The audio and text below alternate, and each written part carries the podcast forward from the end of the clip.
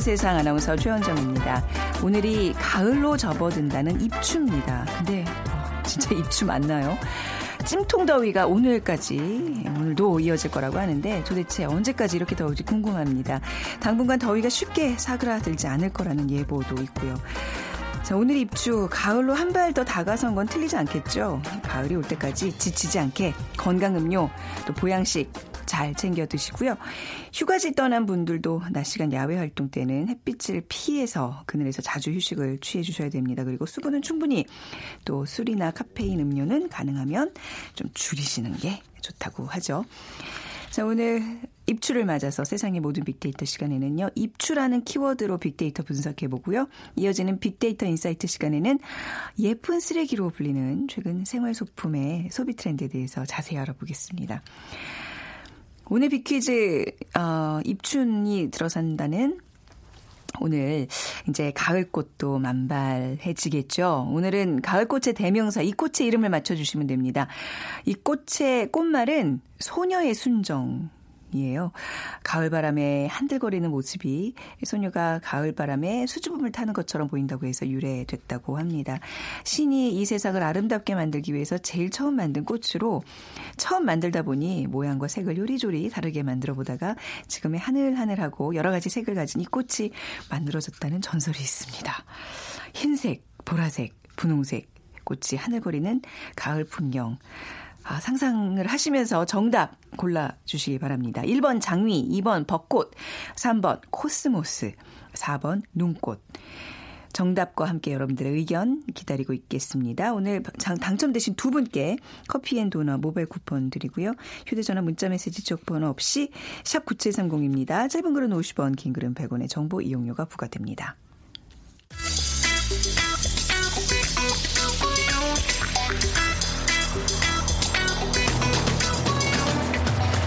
오늘 여러분이 궁금한 모든 이슈를 알아보는 세상의 모든 빅데이터. 다음 소프트 최재원 이사가 분석해드립니다.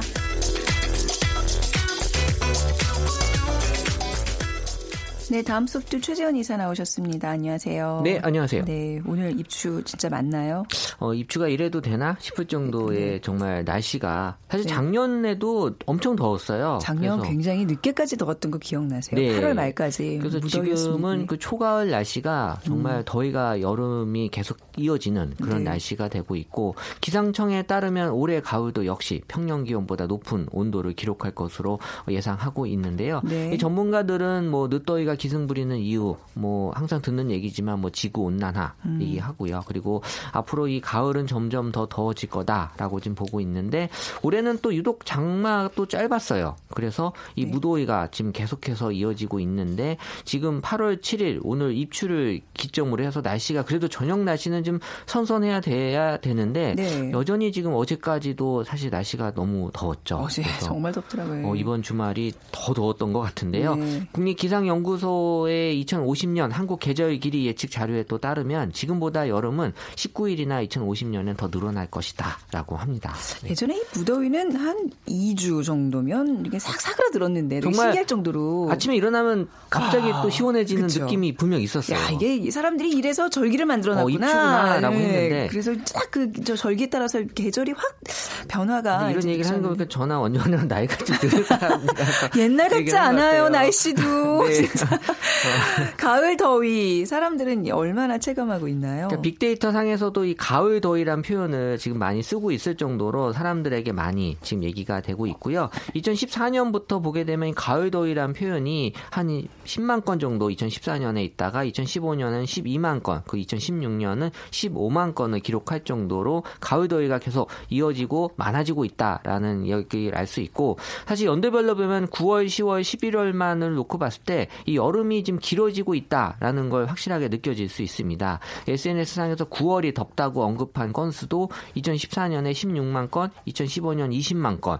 음. 2016년 22만 건으로 9월 날씨가 지금 계속해서 덥다라는 걸 알 수 있어요. 보통 우리가 데이터로 어떤 기온이나 이런 그 어, 정형화된 데이터도 보지, 보지만 SNS에서 사람들이 이 기온에 대해서 표현하는 걸로도 분석을 하거든요. 네. 그래서 이제 human sensing이라고도 표현하는데 음. 이런 날씨에 대해서 우리나라에서도 지금 9월이 확실하게 덥고 또 온도상으로도 높게 나타나고 있다라는 걸 알 수 있고 어, 어떻게 보면 이제 10월이 돼야지 그나마 이제 사람들이 지금 선선하고 시원한 날씨를 어, 알 수 있는 걸로 보여지고 있는데요. 네. 앞으로도 지금 한 9월까지는 계속해서 더위를 느껴야 되지 않을까라는 그런 약간 두려움이 좀 계속 다가오고 있네요. 아, 네. 예, 저의 그 가, 을을 누가 이렇게 뺏어가는 거예요, 도대체. 아, 정말 가을 그리워요. 참, 참 네. 좋은 계절인데 점점 짧 아지고 있다는 거.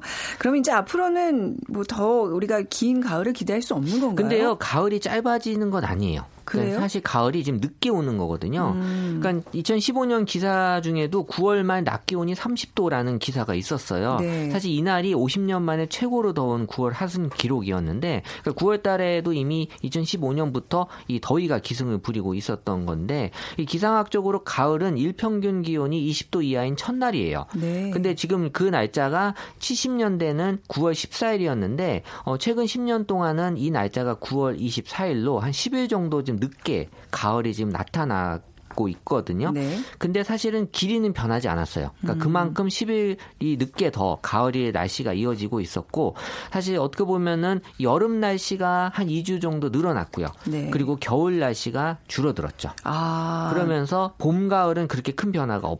그래요. 하긴 지난해도 기억이 나는데 단풍 이 시기가 굉장히 한 11월 중순까지도 단풍을 볼 수 있었던 것 같아요. 그만큼 이제 뒤로 밀려난 거죠, 그렇죠? 맞아요. 음. 그래서 사실 겨울은 예전에 한 125일 정도 정도 됐는데 최근에 한 106일 정도로 길이가 음. 여름보다 많이 짧아졌고요. 네. 또 여름은 또 상대적으로 좀 길어졌고요. 그래서 봄은 한 80일, 가을은 66일 정도라고 하는데요. 네. 그러니까 그래서 이제 1년을 100으로 본다면 봄이 22, 여름이 31, 가을이 18, 그리고 겨울이 29를 차지한다라고 지금 보여지고 있는데 어쨌든 길이로만 보면 이 봄, 여름, 가을, 겨울이 아니라 그때도 한번 말씀드렸는데 봄, 여름, 가을, 겨울이 표현상으로 네. 맞다는 거죠. 네.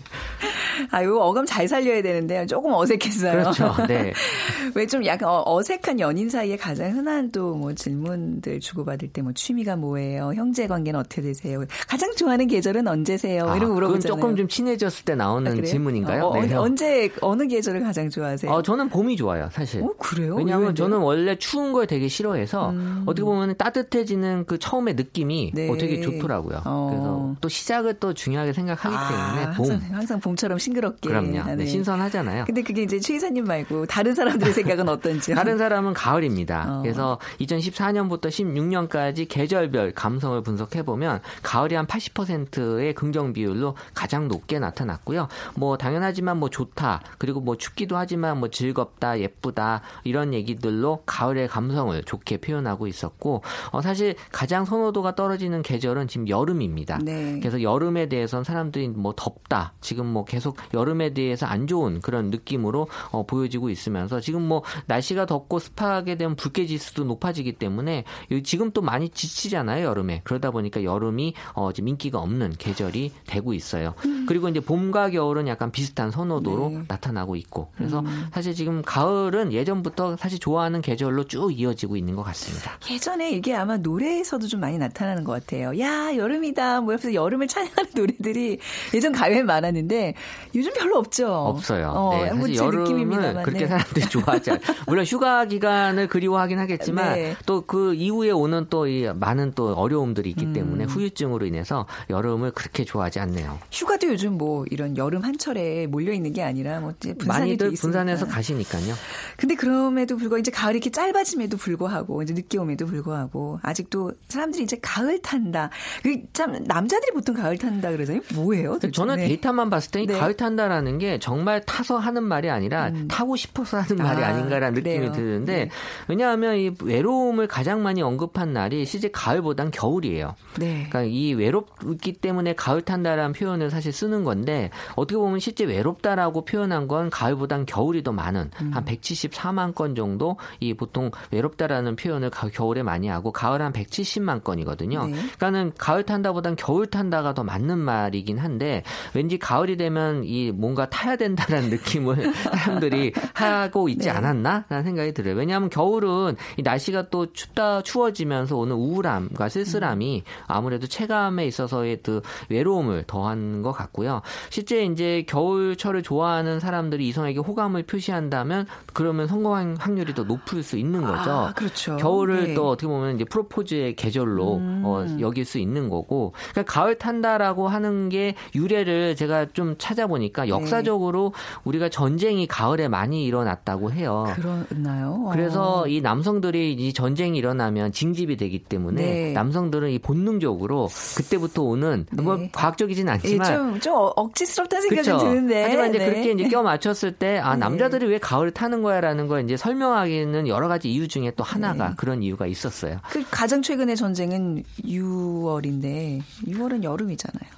아, 제, 뭐 죄송해요. 제가 시비를 지금 뭐 따지고 들면 저도 뭐 사실 할 얘기 있습니다. 그렇다는 네. 얘기가 있다더라. 네, 네, 네. 뭐 그, 그 정도로. 네네. 사람들은 이제 가을에 어떤 활동들을 기대하고 있어요? 어, 사람들은 이제 덥지도 춥지도 않은 이런 그 가을에 이 날씨가 좋다 보니까 가을 활동에 대한 얘기들을 많이 하는데 어, 역시 또 이 활동도 중요하지만 이 사진이 가장 많이 올라왔는데 음, 뭐 어, 사진에 담기 좋은 풍경이 그려지잖아요. 그렇죠. 이 가을 하면 이 날씨 때문에 이 음. 사진에 대한 사람들의 관심. 그러니까는 음. 이 사진을 찍기 위한 활동 활동이라고 보면 되는데 네. 그러면서 2위가 여행. 이 음, 나타났어요. 네. 그래서 여행을 통해서 많은 사진을 기록을 남기기 싶어하는 그러면서 또 포스팅이라는 표현. 그러니까 포스팅은 어, 찍은 사진을 SNS에서 올리는 그런 행위이기 때문에 어, 이런 것들이 다 어떻게 보면 사진을 남기는 어, 일환으로든 다 바지, 바지고요.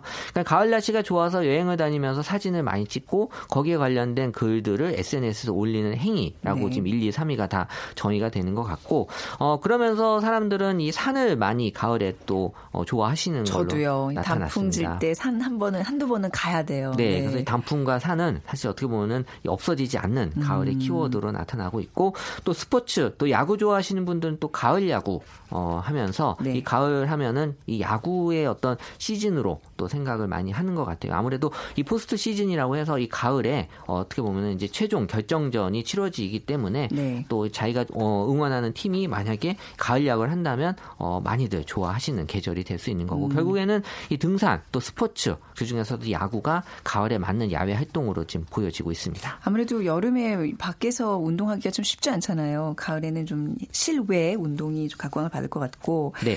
여행지 특히나 올 가을은 긴 연휴가 끼어 있어서 말이죠. 사람들이 여행에 대한 그 기대감이 그 어느 때보다도 높지 않을까 싶네요. 그렇죠. 일단 뭐 10월이라고 하는 네. 황금 연휴가 있어서 사실 다른 해와는 좀 다른 여행이 지금 보여질 것 같은데 일단 2016년까지만 놓고 봤을 때는 이 제주가 부동의 1위를 계속 차지하고 있습니다. 네. 그러니까 여행하면 사실 우리는 제주를 가장 먼저 이 지역으로 떠오르지 않나라는 생각이 들고 그러니까 2위가 어떻게 보면 가을에 맞는 여행지로 봐야 되는데 이제 경주가 나타났어요. 네. 그러니까 경주가 아무래도 수학여행 또 가면서 아. 경주를 또 많이 찾기도 하고 경주는 봄인데 벚꽃 펴서 이쁜데. 네, 네 그래서 이제 이쁘군요. SNS에 주로 이제 좀 많은 그 학생들이 네. 이 경주에 대한 관심을 가을에 많이 보여지고 네. 그리고 3위가 이제 순천 그리고 아, 4위가 춘천 그리고 네. 또 동해 이런 순서로 어, 이 가을 여행지 국내 여행지로 좀 나타났는데 사실은 뭐 2016년도에는 뭐 대구도 있었어요. 그러니까 아마 이때 아마 축제가 있었던 것 같아요. 그래서 어, 네. 어떤 지역마다의 그 가을 축제가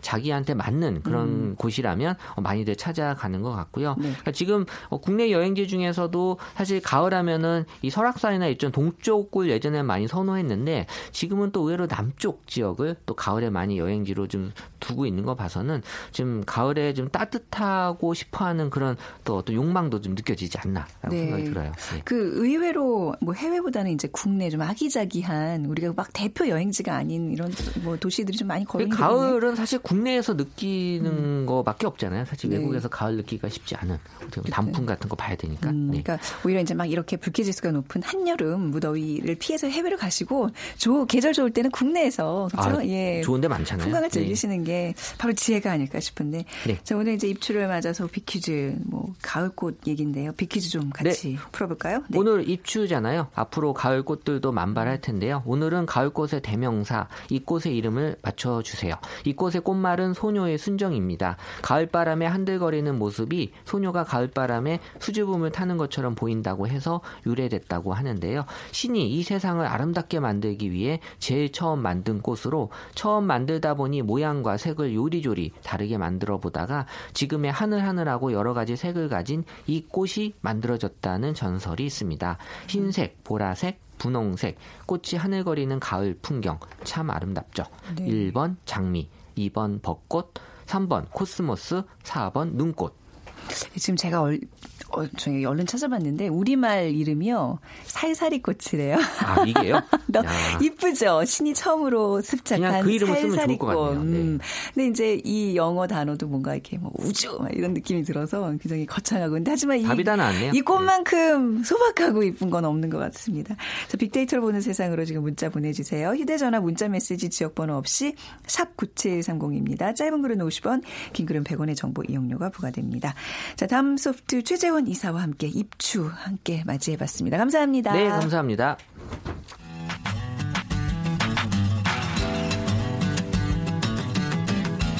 마음을 읽으면 트렌드가 보인다. 빅데이터 insight. 타파크로스 김용학 대표가 분석해드립니다.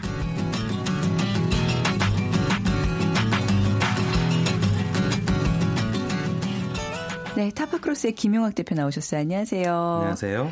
자, 앞서 이제 빅데이터 insight 시간에 우리가 예쁜 쓰레기 얘기를 한다 했는데 저 진짜 예쁜 쓰레기 오늘 처음 접하는 단어고 네, 그렇죠. 어떻게 쓰레기가 예쁠 수 있죠? 네. 네. 저희 회사 내에서도 예쁜 쓰레기라는 얘기를 주목한 게 그렇게 오래된 일이 아닌데요. 네. 음, 최근에 젊은 세대를 중심으로 유행을 하고 있습니다. 음. 그 사진을 공유하는 한 SNS에서 최근에 예쁜 쓰레기를 해시태그로 이용한 글이 무려 17,000개가 달릴 정도로 굉장히 큰 관심을 모으고 있고요. 네. 이 복합어잖아요. 예쁜 쓰레기. 네. 예쁘다는 표현과 쓰레기다는 용어가 어떻게 보면은 상반된 의미를 갖고 네, 있어요. 소, 리 없는 아우성 뭐 이런 거잖아요. 네, 그런 지금. 거죠. 네, 네. 어, 조합이 좋으신데요. 네, 괜찮죠? 네. 예쁘다는 그 어떤 소유욕을 자극하는 표현과 정말 쓸모가 없다라는 걸 통칭하는 쓰레기가 하나의 단어로 얘기가 되고 있습니다. 네. 그러니까 이 물건 자체는 너무 예쁜데 그 물건의 운명이 쓰레기가 될 수밖에 없는 쓸모가 별로 없는 이런 상품들을 크게 구매하는 소비자가 늘고 있어서 예, 나온 얘기인데요. 대표적인 어. 상품들을 보면 네. 언젠가는 쓸 것 같은 스티커라든지 아니면 아, 마스킹 거구나. 테이프 제가 그 주로 이후에 그 저가 뭐 천 원에 그 물건 구입하고 이런 데 가서 다량으로 구매하는 바로 그것들이군요. 그렇습니다. 최근 젊은 세대가 네. 탕진잼을 느끼는 네네, 탕진잼의 어, 이런. 작은 소품들이 가격은 굉장히 작지만 네. 정말 예뻐서 아무 마음 없이 갔다가도 구매를 하고 마는. 음. 근데 마땅히 집에 두기가 네. 마땅치 않아서 어, 쓰레기통으로 직결하게 되는 직행하게 되는 이런 상품들 네. 이런 것들을 예쁜 쓰레기라고 얘기를 하는데요. 최근에 젊은 소비자한테는 아주 감각적인 디자인이나 제품 특유의 갖고 있는 감성만으로도 충분한 구매의 이유가 되고 있는 것이죠. 네. 그래서 꼭 실용성이 좋지 않지만 많은 상품들이 이렇게 팔리고 있다고 합니다. 특히 이제 해외 가서 어떤 기념품 같은 거 살 때 뭐 어느 나라 이름이 좀 찍혀 있고 좀 예쁜 것들 이렇게 막막 많이들 사 모으는데 결국 나중에 이사 갈 때 보면 다 쓰레기통으로 직 행하는 그렇죠. 아 이거군요. 네. 뭐 굉장히 저는 저와는 상관없는 얘기인 줄 알았는데 아주 저의 생활을 보여준 핵심 단어입니다. 근데 그만큼 뭐 이게 언젠가는 뭐 이렇게 버려질 것을 알면서도 사게 되는 그 어떤 감성을 자극하는 물건이라고 봐야 될까요? 그렇죠? 그렇습니다. 네. 이 소비자의 감성을 자극할 수 있는 상품이 크게 인기를 끌고 있다라는 얘기인데요. 네. 좀 전에 말씀드렸던 이미지 공유 SNS뿐만 아니라 또한 대표적인 SNS 보면 예쁜 쓰레기 페이지가 별도로 운영되고 있다고 해요. 어. 근데 그 페이지의 헤드카피를 보면 네. 쓸데없지만 넌 이미 갖고 있지. 음. 뭐 또는 예쁜 쓰레기는 예쁨으로써 쓸모를 다한 거야. 그래요. 뭐 맞아요. 소비자들의 공감을 얻을 수 네. 있는 문구들이 있는 네. 것이죠. 또한 동영상 채널에서는 천하제일 예쁜 쓰레기 선발 대회 영상이 열리는데요. 어, 사람이 예. 참 기발하다. 무려 네. 어, 32만 건의 조회수를 기록하고 있기도 아니, 하고요. 어떤 물건들이 이 대회에 출전을 저희? 집에 이 물건이 많이 네. 있습니다. 네. 어, 빨대 안경이라든지 아, 네. 금관, 네. 꽃머리띠, 뭐 실용성 제로의 예쁜 물건들이 수없이 등장하는데요. 네.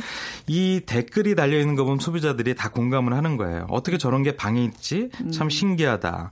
우와 빨대 안경 좋아요. 어디서 샀나요? 이런 댓글들이 가득 채워져서 부러워하거나 구매 정보를 묻고 있는 소비자가 굉장히 많다고 합니다. 네, 그 쓸데없이 비, 비싼 예쁜 그림 그려져 있는 냅킨들. 네, 맞아요. 결국 코스타 같은 것. 그렇죠. 코스타 같은 것들 거의 뭐 이제 어떻게 보면 좀 비위생적인 상태까지 이제 굴러다니다가 이제 쓰레기통으로 가게 되는 경우인데 아 근데 참 지금 갑자기 그 얘기하니까 집에 한번 물건들 다 꺼내 봐야 되겠어요. 네. 나름 예쁨을 받고 우리 집에 온 아이들인데 그 쓰레기로 이제 가기 그 운명 직전까지는 아무도 거들떠 보지 않는 그 아이들이 참 불쌍하다는 생각이 갑자기 드네요. 저희 집 거실에는 책장이 있는데요. 네.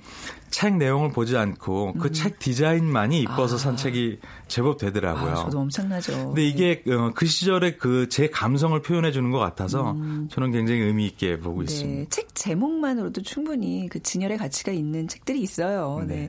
이 빅데이터를 통해서 본 생활 속 소품 소비에 크게 영향을 미치는 요소들 무엇이 있을까요? 네, 범주를 좀 넓혀서 생활 소품으로 관련된 데이터를 1년간 살펴보니까요. 네. 연관어 상의 대부분이 가격과 관련된 얘기가 많이 나옵니다. 네. 아무래도 소품이다 보니까 가성비를 많이 따지게 음. 되는 경우들이 있는 것 같고요. 그런데 가격만큼 많이 얘기되는 것 중에 하나가 바로 디자인입니다. 음. 그래서 가성비와 함께 소비자의 감성을 자극할 수 있는 디자인도 큰 구매 요소인 것 같고요. 그리고 이런 생활 소품들은 아무래도 집에 진열해 놓기 위해서 하다 보니까 네. 집이라는 용어가 많이 나옵니다.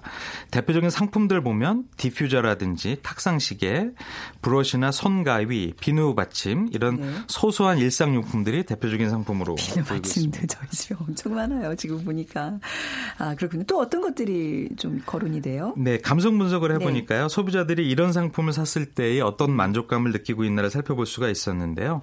긍정적인 감성이 무려 94%로 압도적으로 높게 나타나고 있고요. 네. 특히 예쁘다, 다양하다, 귀엽다. 음. 즉 가격이나 실용성 측면보다는 감성적인 측면에서 만족도가 훨씬 크게 작용하는 것으로 분석이 되고 있습니다. 네.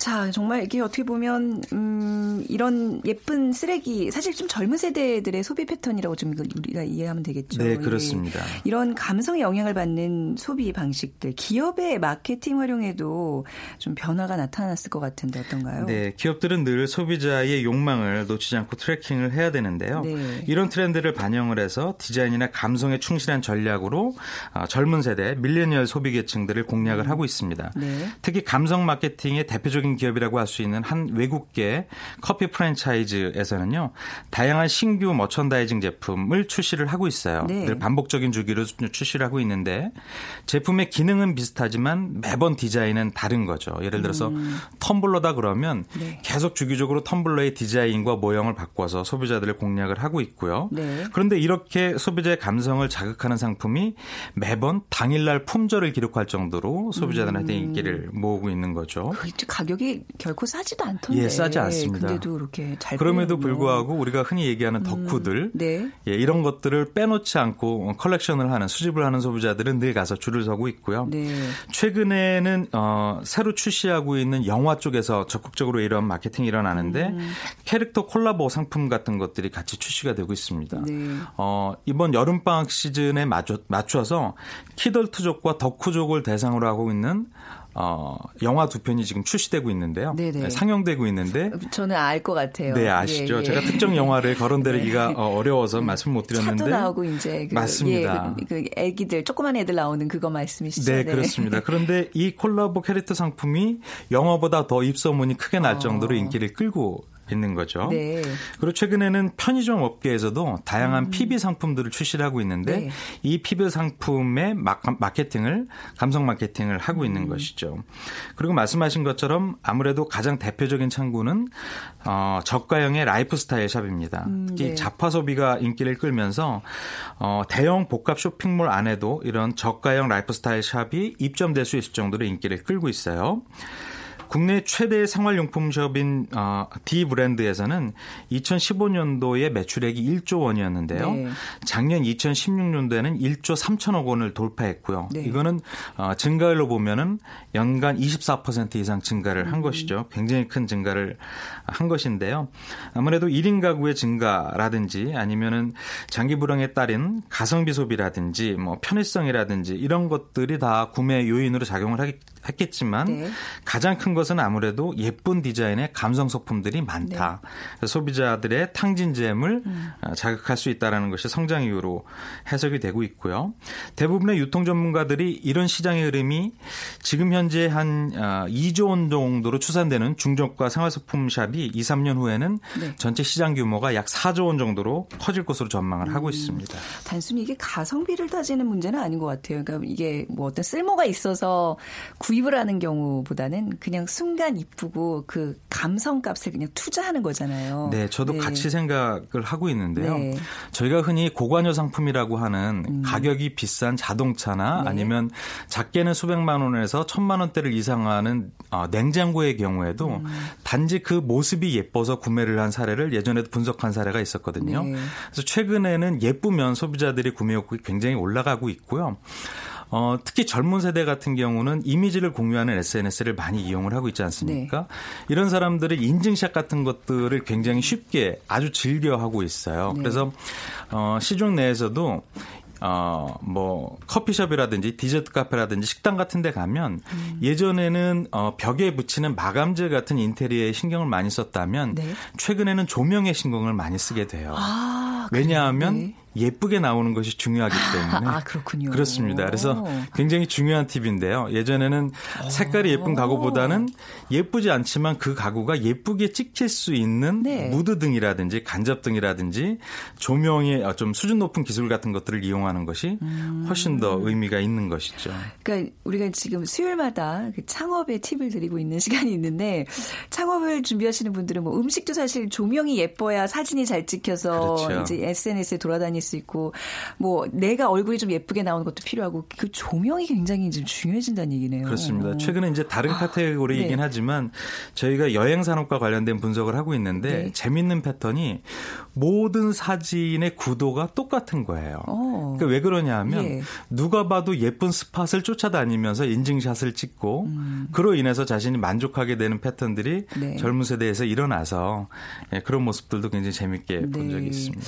뭐 좀 다른 얘기로 이제 빠지긴 했는데 결국 이제 예쁜 쓰레기라는 게 글쎄요 그뭐 탕진쟁과 같은 맥락인 것 같아요. 미래에 대한 뭐 불확실감 이런 네. 걸로 인해서 젊은 사람들이 그냥 이런 작은 어떤 내 순간의 어떤 만족감을 줄 수 있는 거 그냥 투자하자, 소비하자 이런 심리가 커서 아닐까. 네, 그렇습니다. 네. 크게 어, 구매에 네. 저항감을 느끼지 않는 음. 가격대 내에서 아무래도 뭔가를 살 때 저희가 가장 행복감을 느끼거든요. 네. 사거나 먹을 때 네. 그때 큰 만족감을 줄 수 있는 예쁜 소품들 위주로 음. 탕진잼이 일어나고 있는 거죠. 내가 이 정도의 사치는 해도 되겠지. 이 정도쯤은 괜찮겠지. 어떻게 보면 조금 어, 마음 아픈 가난한 사치를 즐기는 젊은 세대들의 모습이 반영되지 않았나 싶네요. 그래서 이게 음. 적합한 용어인지 모르 모르는데 네. 저희가 예쁜 쓰레기를 살 때 지불하는 값을 감성값이라고 이름을 네. 한번 지어봤어요. 네. 작게는 천 원이라는 작은 돈으로 기분 전환을 할 수 있다는 음. 어, 그 비용 이상의 즐거움을 가져갈 수 있다는 값어치 아닌가 싶습니다. 네. 개인적으로 천 원이 있으면 어떻게 쓰면 가장 행복하세요? 네. 저 같은 경우는 저희 집 꼬맹이랑 같이 가서 아, 네. 예, 그 전동차가 있는데요. 아, 네. 500원짜리 동전 두 개 집어넣고 아이랑 즐겁게 보낼 수 있는. 네. 근데 사실 이렇게 어, 저도 젊은 세대가 아니다 보니까 음. 이런 중저가형의 라이 프 스타일 샵을 찾기가 어려워요. 음, 그런데 네. 가다가 예쁘면 사게 네. 되거든요. 아까 그 어, 빨대 안경 같은 경우도 워낙, 워낙에 독특해서 제가 구매한 네. 경험이 있습니다. 앞으로 이 생활 소품 소비 트렌드 좀 어떻게 변할까요? 네, 미니어처 소품이나 뭐 각종 문구류라든지 컵받침, 쇼핑백 이런 다양한 잡화들을 적은 비용으로 구매하는 소비 트렌드는 장기간 이어질 것 같습니다. 네. 그렇기 때문에 저가형 라이프 스타일 샵 시장이 훨씬 더 크게 성장을 할 것 같고요. 그러다 보니까 많은 브랜드라든지 상품들이 더 많이 음. 유입되게 되고 이런 것들은 또 소비자의 즐거움으로 치환될 수가 있는 것이겠죠. 그래서 앞으로 이런 것들을 생산하는 업체나 아니면 협업을 하는 유통업체에서도 네. 소비자들의 감성을 주목하는 상품들과 마케팅 전략이 훨씬 더 크게 성장할 것으로 예상이 됩니다. 네, 앞으로 그 이제 targeting 목표를 해야 되는 곳은 바로 이제 감성이 아닐까 어느 분야에서든 또 생각해봤습니다. 타파크로스의 김용학 대표였습니다. 감사합니다. 감사합니다. 오늘 정답 코스모스 3113님 코스모스 활짝 핀 도로 위를 달리며 남편이랑 데이트하던 때가 생각납니다. 이셨고요. 7237님 시골 고향길에 아, 꽃길로 만들었던 어린 시절이 기억납니다 하셨어요. 다 코스모스 하면 뭐 행복했던 그런 기억들 그 순간으로 돌아가지 않나 싶어요.